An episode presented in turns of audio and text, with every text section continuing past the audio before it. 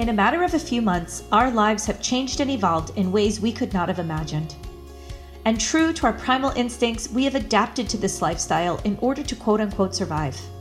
Many of us are now living the majority of our lives online. It is where we work, our social communication and connection, it is our entertainment and our play. All of this screen time does come at a cost, which manifests differently for each of us. Hello, I'm Tammy Riley, Director of Fitness and Wellbeing at Quinnipiac University.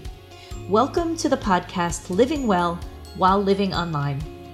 In this podcast, we will look at different ways that people are being resilient in their everyday lives and their pursuit to show up for themselves on a daily basis.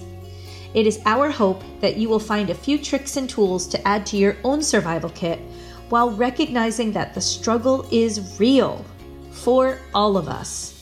So put aside your ideas of perfection and control and what used to be, and spend some time on this roller coaster with us in trying to find some balance as we live well while living our life online. Living Well While Living Online is a production of the Quinnipiac University Podcast Studio.